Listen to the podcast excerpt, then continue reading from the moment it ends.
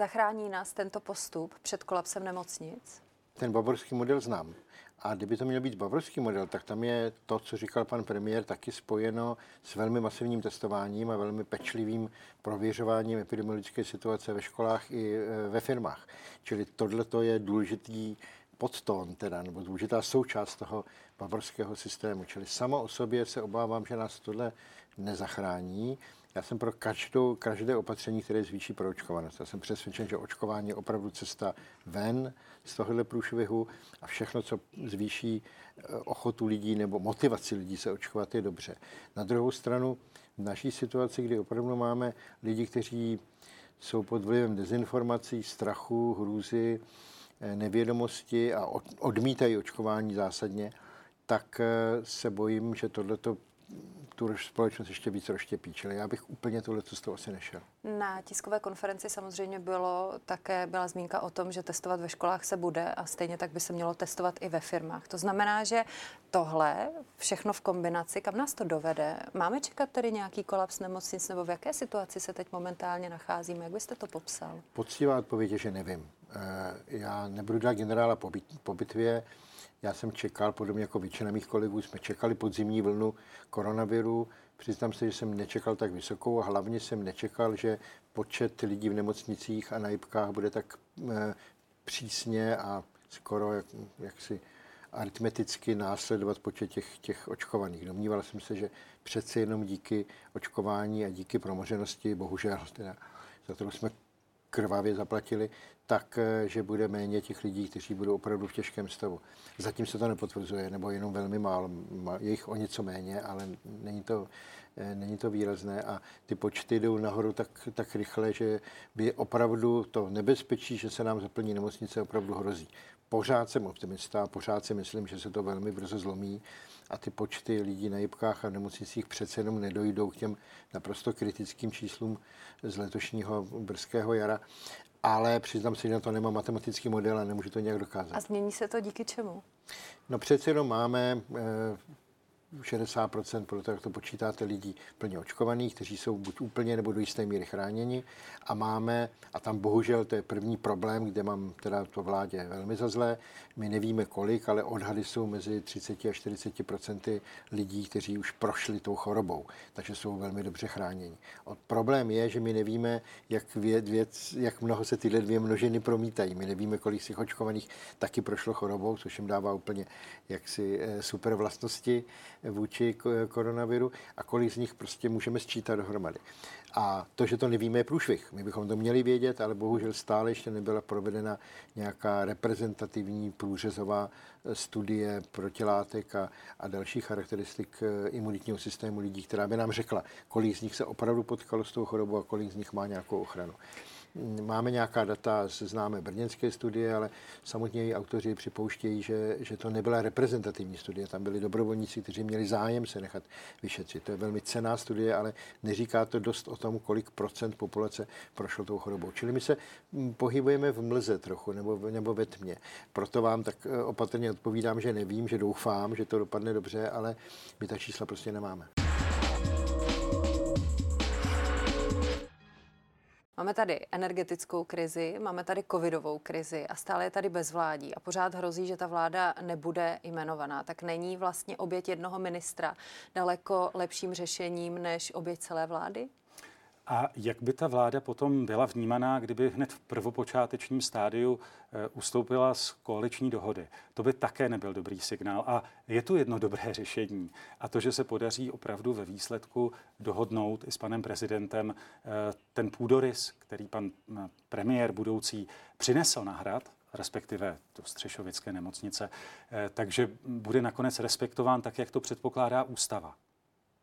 No ale v zájmu lidí vy pořád, pořád předpokládáte, že pan prezident se nějak zachová a já vám pořád e, připomínám, že se tak e, v minulosti nezachoval. V zájmu lidí, jaká by byla nejlepší varianta? V zájmu lidí je určitě ta varianta, aby pan prezident... Z vaší strany, když pan prezident neustoupí. Protože i on zmínil, že veto jednoho ministra je lepší než veto celé vlády. Eh, já jenom přemýšlím, jak vám na to lépe odpovědět. Když připustím, že ustoupíme, tak už trochu ukazujeme slabost, která není na místě. A já ji nechci ukazovat, protože eh, k tomu eh, té metě nás ještě opravdu čeká jistě celá řada jednání eh, a nepochybně i kontaktů mezi jednotlivými adepty na ministerské posty a mezi panem prezidentem. Tak v tomto směru posečkejme. Myslím, že jsme už ukázali a hm, Petr Fiala také nezbytný nadhled Eh, v prosazování kroků, které jsou pro Českou republiku třeba a že prostě budeme hledat řešení v případě, že pan prezident prostě nepřijme to naše. Ale na prvním místě je především prosadit eh, to řešení, se kterým pan premiér přišel a které je prostě podloženo ústavou České republiky. Tak se pojďme na malou chvíli zastavit uh, u toho tématu, které nás teď trápí velmi. Mám na mysli koronavirovou situaci. Uh, Adam Vojtěch, ministr zdravotnictví v demisi dnes, uh, respektive uh, včera, pokud se nepletu, řekl toto. A nyní zase se tady rozehrávají nějaké politické boje, politické hašteření a musím říct si osobně, že už to mám skutečně plné zuby eh, této eh, politizace eh, covidu, jakožto skutečně čistě zdravotního tématu, kde si myslím, že ta politika by neměla hrát takovouto roli, jak dnes zase vidíme některá vyjádření, že nejsme schopni rozhodnout a podobně. Přitom skutečně ta rozhodnutí tady byla na stole a byla zablokována, byla zdržena antikovid týmem, který se k ním postavil negativně. Je opravdu na vině vláda v demisi? Eh, především musím opravit několik věcí. Nikde na světě není téma covidu ryze zdravotnickým tématem a nemůže být.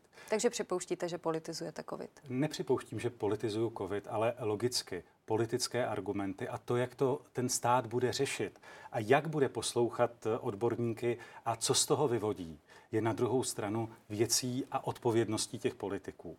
A jak to udělat dobře, aby respektovali eh, opravdu nezbytná eh, doporučení eh, odborníků, to je věc, která je ve hře. Ale my jsme přeci nevyvrátili všechny kroky, se kterými přichází ministerstvo. Ale My zároveň jsme... z úst premiéra v demisi Andreje Babiše zaznívá to, že neustále jenom kritizujete a zároveň nepřicházíte s žádnými vlastními řešeními.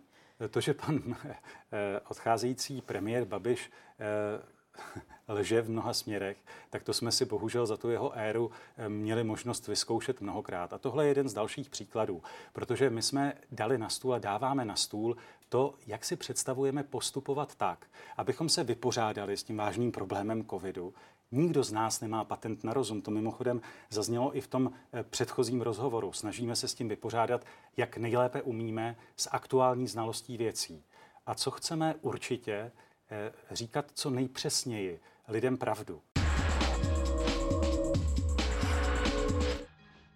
Zachráníte Českého slavíka? Tak já věřím, že se nám podařilo Českého Slavíka zachránit, alespoň Už ty první zachránili. výsledky. Věřím tomu, protože to hlasování bylo velmi úspěšné. Hlasovalo um, 200 nebo 220 tisíc lidí, přes 220 tisíc lidí. Což je v porovnání s předchozími ročníky. Což je asi druhý nebo třetí nejlepší historicky na počet lidí. A na počet hlasů jsme jednoznačně vyhráli našimi ročníky téměř 1,7 milionů hlasů, myslím. Proč jste se rozhodl vůbec anketu vzkřísit? Ten eh, primární důvod, já jsem o tom už uvažoval před třemi lety, dokonce se o tom jednal, kolik by to stálo.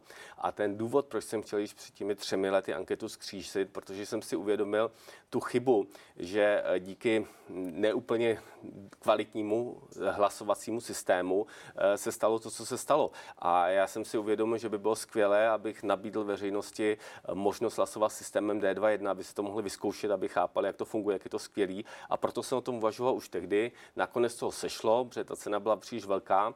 Nicméně letos, když za mnou přišel um, uh, Jakub Horák s tím, že uh, Slavík by se dal koupit, uh, tak jsem si říkal, tyjo, tak deja vu, tak eh, to je skvělé, protože zvláště letos eh, je to ještě další velká motivace pomoci české kultuře, kultuře která musela být zavřená.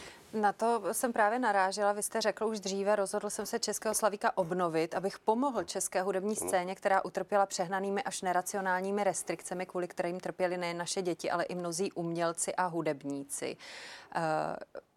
Myslíte si, že to opravdu pomůže? Nejsou přeci jenom ti lidé, kteří jsou tam vyhlašováni, natolik známí, že když se obnoví jejich koncerty, tak lidé přeci jenom přijdou?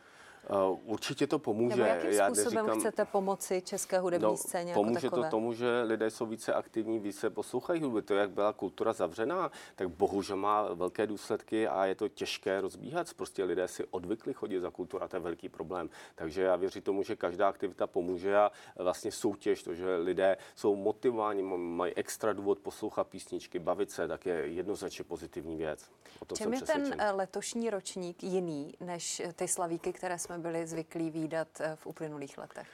Tak ten letošní eh, ročník je jiný v tom, že po této uh, dlouhé restrikci konečně. Je jiný v tom, že je. Je jiný v tom, že je.